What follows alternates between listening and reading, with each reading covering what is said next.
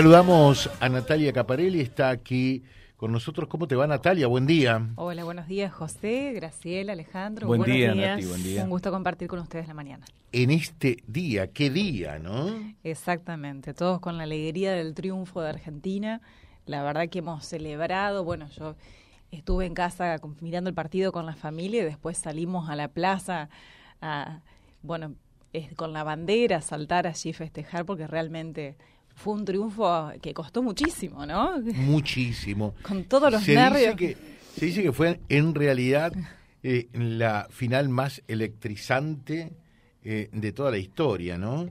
Los ingleses dicen después de Inglaterra eh, frente a Alemania en 1966, los uruguayos dirán después del maracanazo de 1950, pero lo cierto es que realmente se trata eh, de, una final prácticamente sin antecedentes. ¿eh? Sí, la verdad que eh, incluso para quienes normalmente no, no nos conmueve tanto el fútbol, el Mundial convoca a todos los argentinos y lo he vivido a cada partido con unos nervios, de, de- de decir no me puedo quedar sentada mirando, tengo que levantarme, irme, respirar, volver. fue terrible, fue lo vimos con los chicos que también gritamos cada gol, sufrimos ante el gol de los contrarios y bueno, finalmente se dio lo que lo que el triunfo querido, el triunfo esperado. En la línea telefónica está quien es intendente en la ciudad de Vera, eh, Paula Mitre. La saludamos. Paula, ¿qué tal? ¿Cómo le va? Buen día. Muy buen día, ¿cómo están allí? Buen día, José, Natalia, ahí te escuchaba este comentar acerca del partido. Muy buen día para toda la audiencia. ¿Cómo lo Yo todavía difónica. Claro, todavía ¿cómo lo vivieron ustedes en Vera a los festejos, Ay, a la celebración del domingo? A ver. Ay, con muchos nervios, muchos nervios. Estábamos todos al borde del infarto. Pero, este, viste eso de esa son, sensación de decir de vuelta, tenemos que sufrir de esta manera. No podemos resolver el partido con menos con, con menos sufrimiento. No, con muchos nervios, pero felices, felices. El Claro, festejo fue realmente que- con un... Es como que después tiene un gustito adicional, especial, ¿no? Sí, viste lo que se logra con tantos sacrificios, claro. como que Es así. se valora mucho más, pero fue muy lindo. Fue, a, a todos nos hacía falta un, un motivo para celebrar, para sentirnos en comunión, eh, para esto, sentir est- esta unión entre los, los argentinos. Qué Una- maravilloso que se siente, ¿no? Cuando Claro, te claro. miras con el otro y compartís, eh, tenés algo no- en común eh, y que a ambos o a todos nos hace tan tan plenos, tan felices. Natalia, podés saludar eh, a Paula Mitre, que es la intendente de Vera, ¿no? Y que se conocen días. perfectamente. Sí, buenos días, Paula. Un gusto saludarte. Hola, ¿Cómo Nat. estás? Igualmente, Nati, ¿cómo estás? Muy bien, escucharte. muy bien. Compartiendo también la alegría, como vos decías. Acá eh, en la plaza se vivió eso, ¿no es cierto? La alegría de que todos fuimos a festejar bajo la misma camiseta y creo que eso eh, es muy importante. Primero lo que demostró el equipo de fútbol, que el esfuerzo, la tenacidad, la persistencia y el hecho de trabajar en equipo y que así se puede lograr los objetivos. Eso es un ejemplo que nos sirve también para todos los ámbitos, para la política creo que también es muy buen ejemplo y que tenemos que lograr trabajar así. Y se vivió eso en la plaza, decir, bueno, todos fuimos bajo la misma camiseta, todos con la misma Qué lindo. alegría, si todos bajo el grito de así Argentina. permanentemente ¿eh? para nuestras comunidades, para nuestras provincias, para el país, qué distinto que sería todo esto, Así ¿no? es. Eh, bueno, Paula Sí. Mitre es intendente de Vera. En 1900, eh, perdón, en 2017 eh, fue ungida concejal, ganó eh, la elección a concejal y dos años más tarde eh, fue electa intendente, ¿no? Está eh, ya Correcto. prácticamente eh, a fines de su tercer año en este mandato. Eh, ¿Cómo se vive todo ello? Primero como concejal dos años y después allí nomás intendente. Correcto, y en el 2015, en febrero de 2015, di mis primeros pasos en política partidaria, con lo cual, eh, bueno, uno lo, lo cuenta y pareciera que son muchos años, en realidad es una carrera cortita y vertiginosa, pero, pero muy, este, muy gratificante desde el sentido de que, bueno, nos hemos eh, constituido como un espacio nuevo bandera, hoy somos Creo, eh, nosotros formamos parte del, partido Creo que lidera Pablo Harkin, el actual intendente de Rosario, pero realmente con una satisfacción enorme porque hoy estamos al frente del Ejecutivo del municipio de Vera y generando muchísimas transformaciones. Y bueno, y contentos, con muchos eh, logros por delante, por supuesto, contentos pero no conformes porque tenemos todavía muchas cosas por lograr en nuestra ciudad, tenemos que fortalecer nuestra actividad privada, tenemos que lograr mayores obras de infraestructura, por supuesto, pero bueno, tenemos, hemos logrado o estamos logrando avances en materia de salud, en materia de energía, en obras de infraestructura y avances y, logros que tal vez otros dirigentes pensaban que era imposible, pero entendemos la política desde la acción, desde la desde poder resolver las eh, a través de teniendo objetivos comunes, poder resolver las demandas reales de nuestra comunidad. Entendemos la política desde la construcción a partir de los consensos, respetando las distintas ideologías. Eh, bueno, ese es el mensaje, así como nuestro seleccionado nos dio eh, un mensaje fabuloso hacia la, hacia la comunidad, nosotros desde Vera damos un mensaje que con madurez y con capacidad de diálogo y trabajando en pos de objetivos comunes, a partir de poder atender las demandas reales de nuestra comunidad, podemos lograr esas transformaciones tan profundas y tan necesarias para el crecimiento, el desarrollo y el progreso de nuestra ciudad. Yo lo primero, Natalia, porque la verdad que nos une una amistad, eh, creo que... Están en permanente contacto ustedes, ¿no? Estamos en permanente contacto y la verdad que nos une una amistad y, y tenemos también, eh, creo que que nos sentimos identificadas, ¿no? Porque ambas venimos del ámbito privado, cada una con su profesión, cada una este, ejerciendo desde lo privado, nos animamos a la política, pero la política bien entendida, y esa es la visión que compartimos con Italia, que podemos eh, trabajar y aportar soluciones desde, desde la construcción compartida, desde eh, el aporte, no confrontando, no agrediendo, no criticando, no debatiendo ideas, sino eh, identificando las, las necesidades reales de nuestra comunidad y pudiendo hacer el aporte desde ese lugar, ¿no? Y, y eso es lo importante, eso es lo importante. Tenemos una historia parecida, la mujer en la política, a la política le hace muy bien, porque tenemos la capacidad de, bueno, tomar decisiones, ser firmes en esas cuestiones, pero también tener la sensibilidad para entender el contexto. Tenemos la capacidad de, empatizar con las personas y con el entorno. Em, conformamos o, complementamos muy bien los equipos de trabajo y yo, Natalia, le veo todas, todas esas cualidades que son tan necesarias para hacer la política de la buena. Eso es lo importante.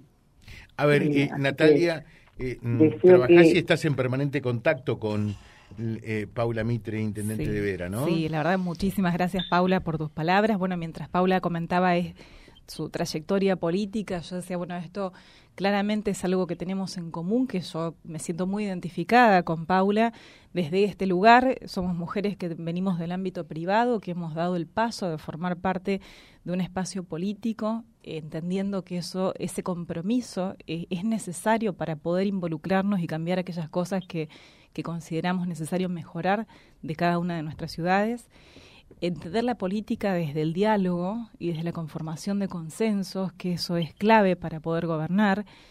Eh, sucede muchas veces que uno habla con dirigentes de otros espacios políticos y la menciona Paula y, dice, bueno, esto que es de Vera lo podés conversar con Paula. Sí, Paula es divina, estamos en contacto, ya lo conversé, es una persona accesible y justamente esto de poner el eje en las necesidades y en las problemáticas que hay que resolver por encima de cualquier diferencia partidaria.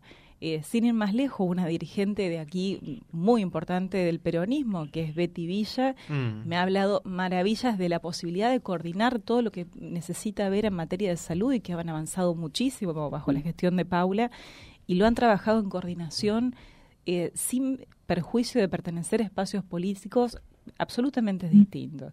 Entonces creo que ahí está el eje eh, de hacer política en el buen sentido de la política, en el sentido de mirar las necesidades, eh, poder eh, compatibilizar diferencias, complementar miradas y avanzar en función de mejorar la ciudad de la cual pertenecemos y la cual, con la cual nos involucramos en, su gestión. Realmente creo que esa es la impronta y es lo que se necesita, José, es lo que necesita la política, es lo que necesita la ciudadanía por sobre todas las cosas.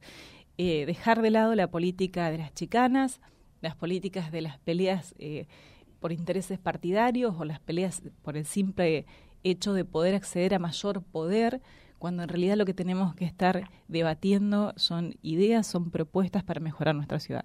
Eh, Paula, y como recomendación por allí a Natalia, primero, ¿cómo se hace para ganar una elección cuando uno está en la oposición? porque siempre por allí el oficialismo tiene naturalmente eh, más fortalezas eh, por estar en el mismo gobierno, ¿no? Eh, ¿cómo, se hace para, para ganar una elección desde la oposición? Bueno, desde mi humilde posición, obviamente, porque no me creo este poseedora de la, de, la, verdad absoluta. Pero yo lo que le diría a Nati, que ya se lo, he, se lo he dicho, por supuesto, porque nosotras compartimos muchos espacios, este, hemos compartido eventos, foros, pero también compartimos espacios en la intimidad, momentos íntimos de charla. Es una persona, la verdad, eh, que yo la quiero muchísimo y la admiro. Eh, que sea ella misma, nada más, que sea ella misma, permanente contacto con, las, con los vecinos, estar presente, recorrer, o sea, no perder eh, la escucha, o sea, permanentemente buscar la escucha y el diálogo con las personas. Para mí eso es la clave, la cercanía con las personas, porque es la única manera de interpretar las necesidades reales de la comunidad. Entonces, ser ella misma, que nosotras nos caracterizamos por eso, tenemos mucha capacidad de escucha, mucha capacidad de entendimiento, de empatizar, de dialogar y después de analizar. Y en ese análisis uno prioriza. Y a partir de nuestro sentir, de, nuestra, de nuestras experiencias, de nuestras vivencias como mujeres, tenemos la capacidad de, entender y de priorizar realmente eh, la, realidad de, lo que la, la sociedad nos demanda que es un poco lo que le está pasando a nuestra dirigencia hoy. Está tan alejada, tan desacoplada de las necesidades, de las demandas de la comunidad, que hoy eh, se perdió como la confianza del ciudadano en su dirigencia.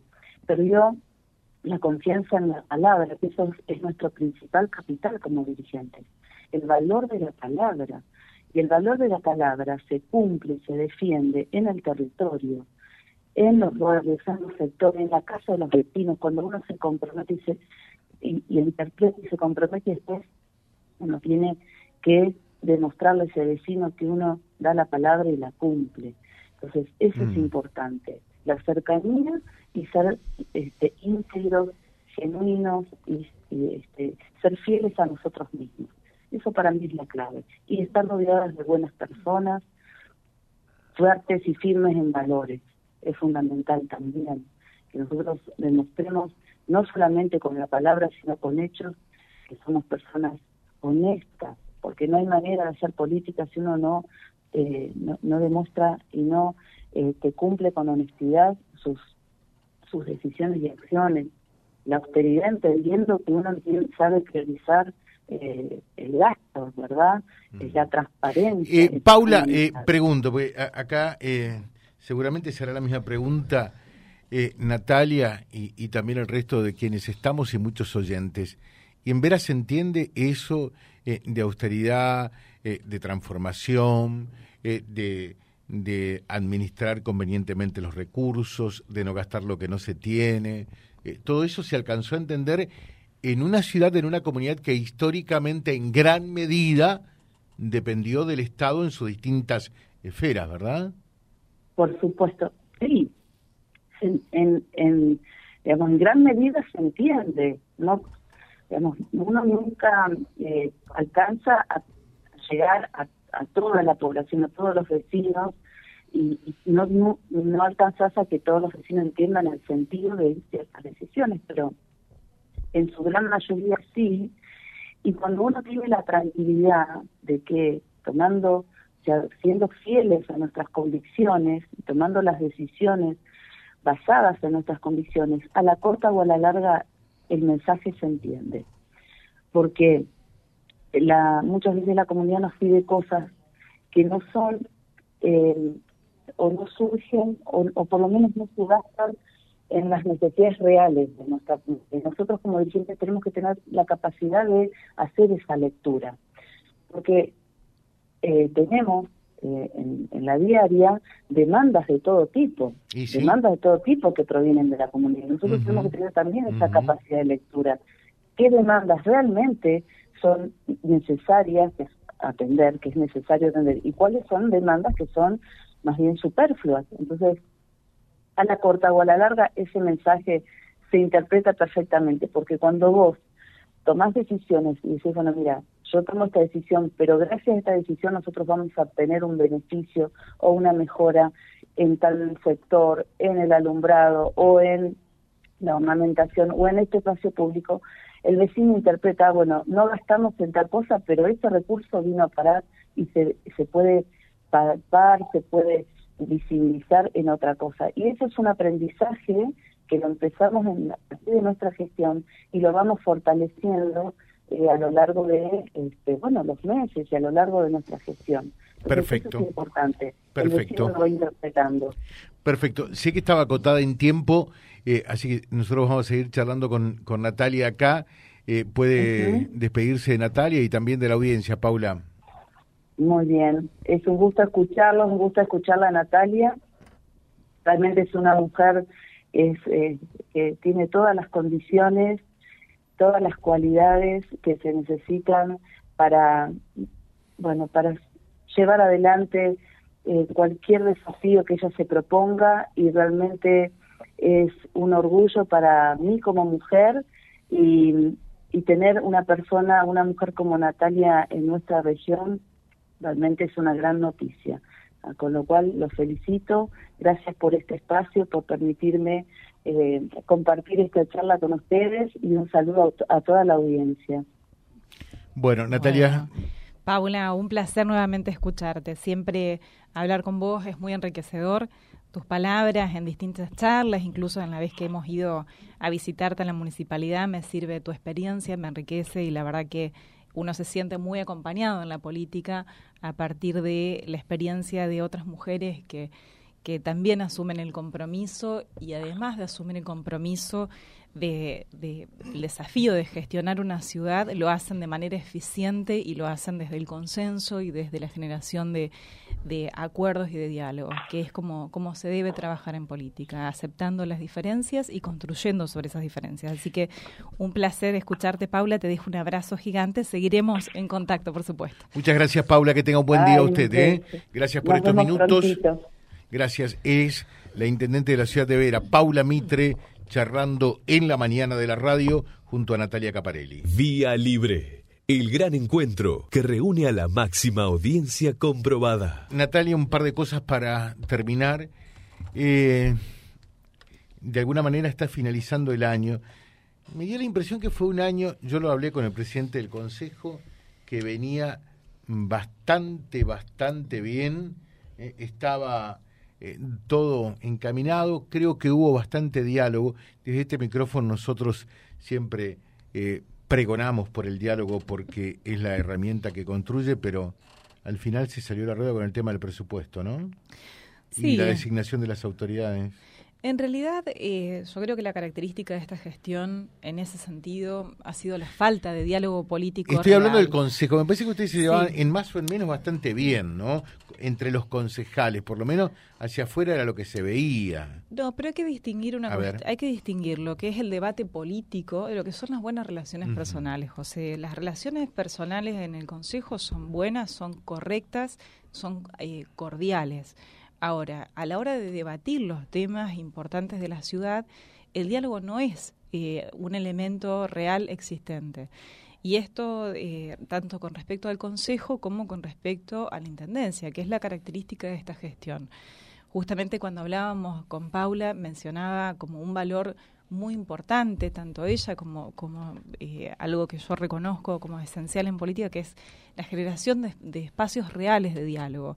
Y eso no ha existido en el año ni en el Consejo, pero lógico, en el Consejo no existe porque tiene la misma impronta los concejales que representan al intendente que la gestión.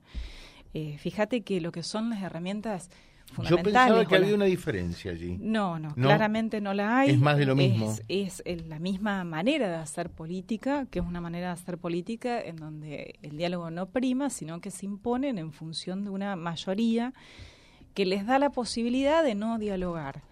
Pero lo cierto es que el diálogo y la generación de consensos es un imperativo necesario para gobernar en una ciudad en donde, como en la mayoría de las ciudades, hay diferentes opiniones. Fíjate que tanto con el presupuesto como para tomar como ejemplo, como con la ordenanza tributaria, que son las dos normas más importantes que eh, se sancionan en el Consejo anualmente y que tienen que ver con la proyección de la ciudad para el año 2023 y que tienen que ver también con la carga eh, de tributos que va a tener el vecino y que abarca a todos los vecinos de Reconquista, no existieron instancias de diálogo reales. El presupuesto se aprobó eh, con la mayoría eh, impuesta por el oficialismo, por, por, los representantes del intendente Vallejos. Fíjate cómo, cómo sucede las, el tratamiento. Habitualmente, por ley, el intendente tiene que presentar el presupuesto y la ordenanza tributaria en el mes de septiembre el intendente solicita al Consejo autorización para presentarla con posterioridad, porque los indicadores económicos así lo demandan, porque también el presupuesto provincial y nacional se presentan con posterioridad.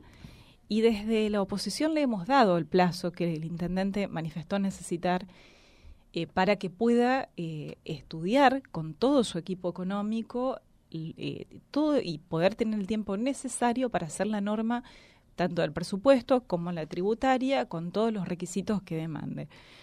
Ahora llega el proyecto al Consejo, tiene un primer tratamiento y los concejales que representan al intendente eh, pusieron un aprobado en el primer tratamiento. O sea, estamos hablando de la norma más compleja, la norma que compromete el devenir de la gestión municipal durante todo el año 2023, la norma que establece cuál va a ser la carga tributaria para todos los vecinos durante el año 2023 y querían agotar el debate en un solo tratamiento en consejo. ¿Qué sería un solo tratamiento? Significa que eh, lo presentan una sola vez en la comisión, o sea, ingresa a sesión, se estudia una única vez en comisión que se presentó eh, el secretario Matías Massat, mm. hizo una breve presentación de lo que es la ordenanza eh, tributaria y el presupuesto, e inmediatamente en ese mismo tratamiento de comisión, los concejales del oficialismo fueron por el aprobado. Es decir, ni siquiera daban tiempo para poder estudiar. Esto lo denunciamos, lo planteamos, dijimos esto tenemos cinco sesiones por delante, el presupuesto requiere estudio, nosotros tenemos que recurrir a nuestros asesores eh, contables, que de hecho tenemos equipos de, asesores contables para poder estudiar realmente la normativa y hacer un aporte. Logramos posponer la aprobación nada más que una sesión más. Eh, sin tener las herramientas suficientes, porque no teníamos la ejecución presupuestaria, que es otra herramienta fundamental para analizar eh, el presupuesto, eh, directamente fueron por el aprobado. Nosotros nos habíamos reunido durante la semana con un equipo de contadores de mucho prestigio en Reconquista algunos de ellos han formado parte de gestiones municipales anteriores, o sea, con profundo conocimiento de lo que es la gestión pública, y habíamos observado algunas, eh, algunos números que nos llamaban la atención, justamente por una sobreestimación de recursos.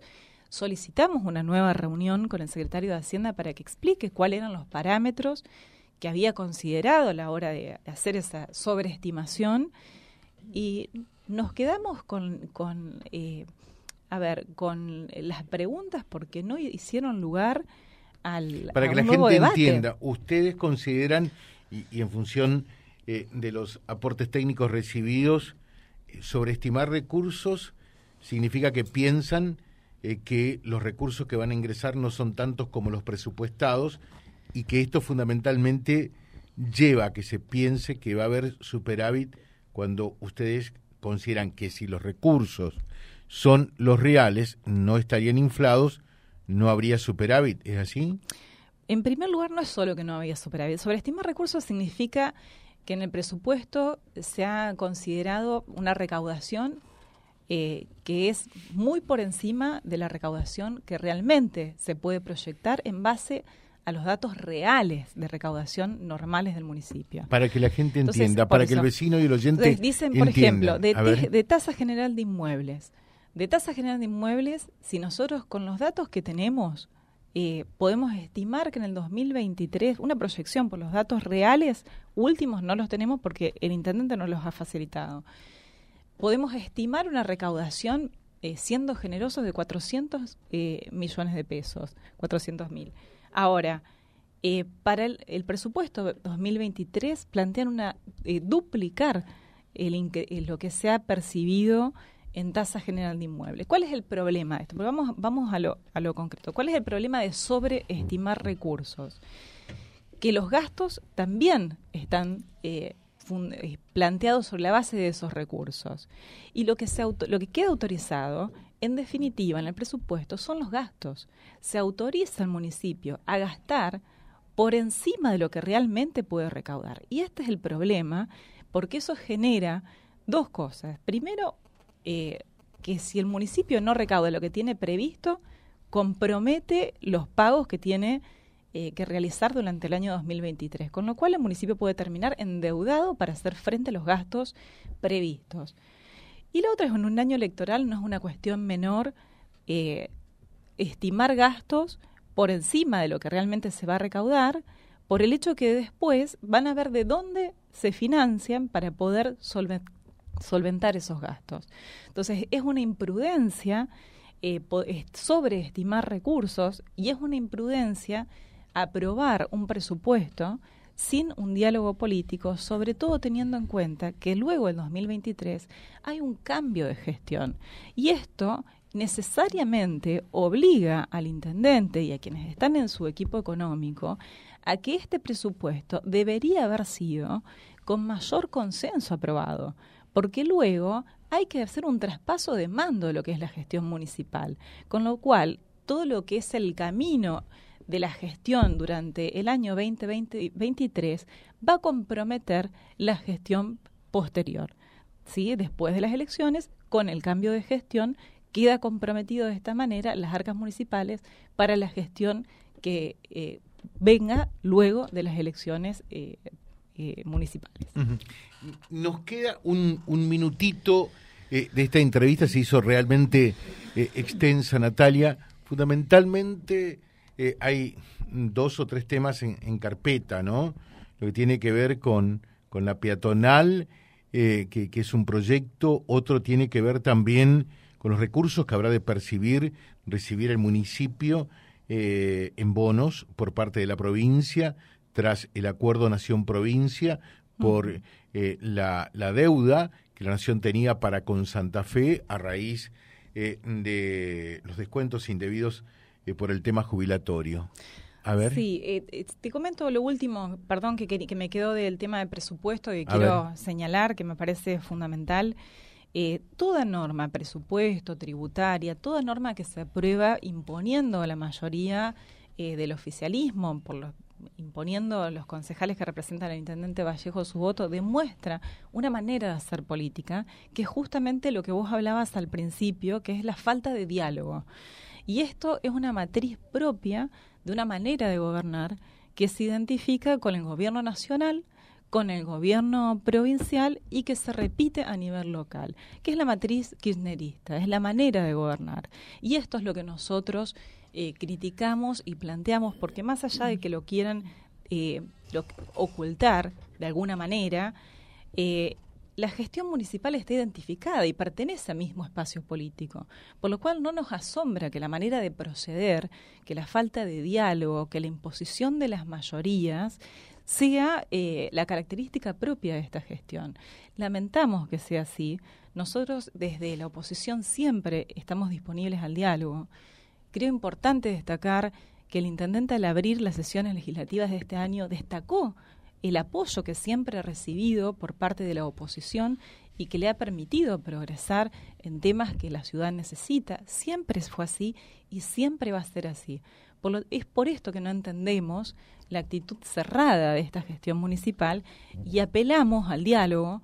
Eh, ya lamentablemente este año está cerrando y no lo hemos logrado, no hemos logrado generar eh, que el intendente en realidad genere ese espacio real de apertura al diálogo. Esperamos y bregamos que el año próximo, que es un año electoral, hmm. eh, y eso implica mayores responsabilidades todavía, eh, esté dispuesto a dialogar, pero no mediante comisiones que no funcionan y que en realidad eh, porque el diálogo tiene que ser real, tiene que haber una actitud real de escucha, tiene que haber una actitud real de construcción y de recibir los aportes que se hacen desde otros espacios políticos.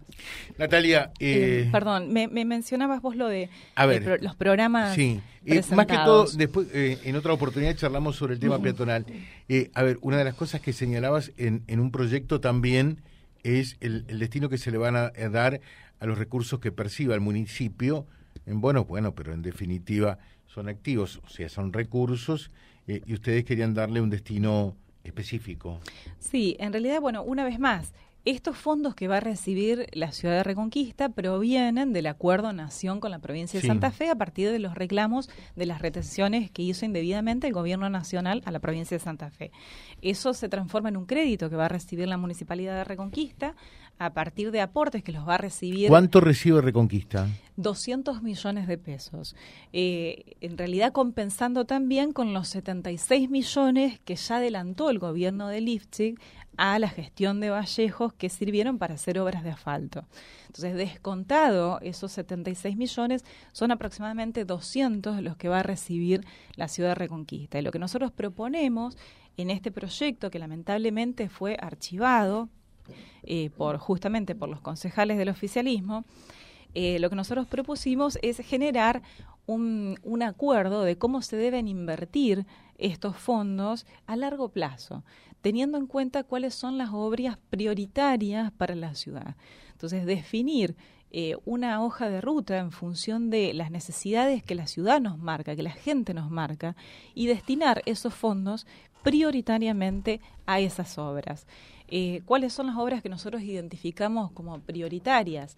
Algunas que son estrictamente municipales y otras que son en realidad en concordancia de gestión municipal con provincial.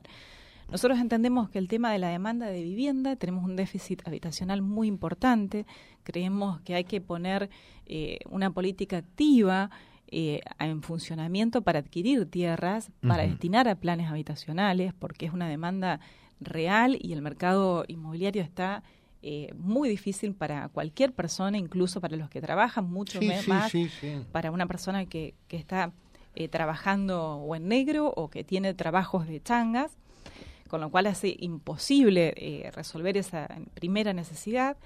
Tenemos presente también la demanda de cloaca y de agua, que es una demanda importantísima y que hace a la salud pública y que esto requiere inversiones que por supuesto también tienen que ser gestionados con aguas santafesinas. Y bueno, identificamos así algunas demandas puntuales, planteamos la incubadora de empresas como eh, una inversión que está destinada justamente a, generar eh, un incentivo en el sector productivo a diversificar, a acompañar a los emprendedores. O sea, tenemos identificadas algunas propuestas en función de las necesidades marcadas por, las, por, por los vecinos y el objetivo de ese proyecto era ponernos de acuerdo entre los distintos espacios políticos de cómo se debe invertir esos fondos a largo plazo. Lamentablemente, eh, ese proyecto fue archivado eh, prácticamente sin tratamiento eh, legislativo, con un único tratamiento legislativo, con lo cual, una vez más, debemos lamentar que, que no haya espacios de, de, diálogo real y de formación de consensos para resolver los temas que, que son prioritarios para la gente. Natalia, muchas gracias, muy amable. Bueno, muchas gracias a vos, José. Eh, gracias aquí a todo el equipo de la radio y bueno, y un beso grande a Paula que, que nos acompañó en, en, la nota. Gracias. Natalia Caparelli charlando también con nosotros en la primera parte, la intendente de la ciudad de Vera, Paula Mitre. Todo lo que hay que saber está en Vía Libre. En la mañana. Vía Libre.